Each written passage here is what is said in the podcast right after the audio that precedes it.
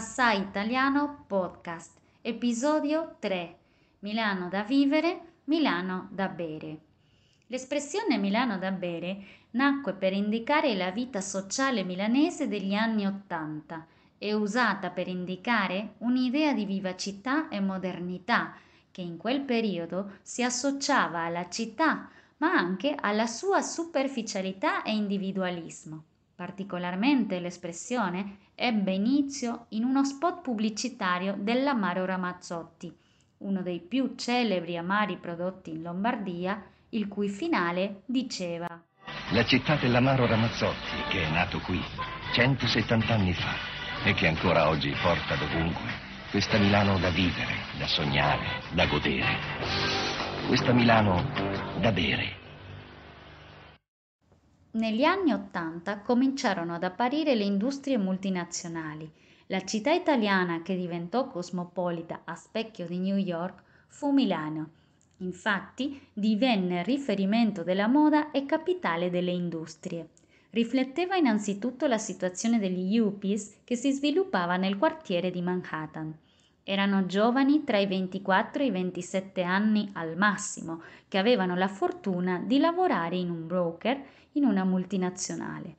Erano persone di successo a cui non importava la vita privata e avevano un proprio modo di vestire, vestiti firmati, grandi macchine, orologi d'oro, tutto si definiva allo stile maschile, pranzi e cene del lavoro, riunioni, eccetera. Se uno non vi partecipava era fuori dalla società. Tutto si definiva non tanto negli uffici, ma nei ristoranti, locali VIP, nelle discoteche e i giovani cercavano di fare carriera. Questi giovani tagliavano qualsiasi tipo di rapporto con la famiglia d'origine e il successo si misurava secondo la quantità di lavoro. Tutto era visto in maniera egoistica, le relazioni affettive non erano formali, non avevano in vista il matrimonio, un rapporto stabile, tendevano a non avere impegni in questo senso.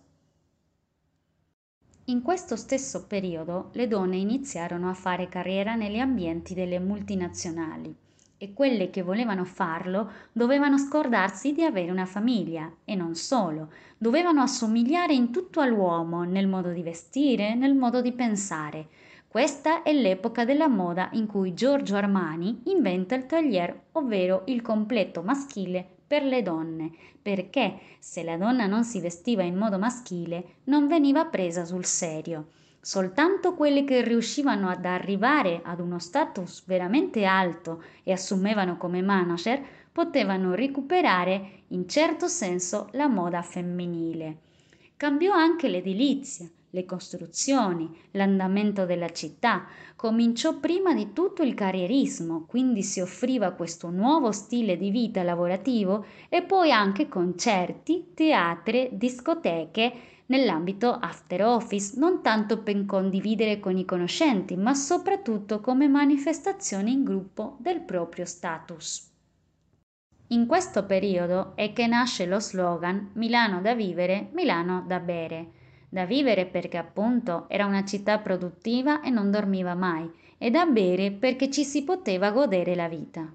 L'immagine della città che lo spot trasmetteva finì per essere collegata ad un contesto ben preciso, la città degli affari, dei manager moderni, delle figure carismatiche, di Berlusconi per esempio. Mentre Roma rimase la città eterna con il fascino di Cinecittà, Milano diventò la città della pubblicità e degli affari. Arrivederci.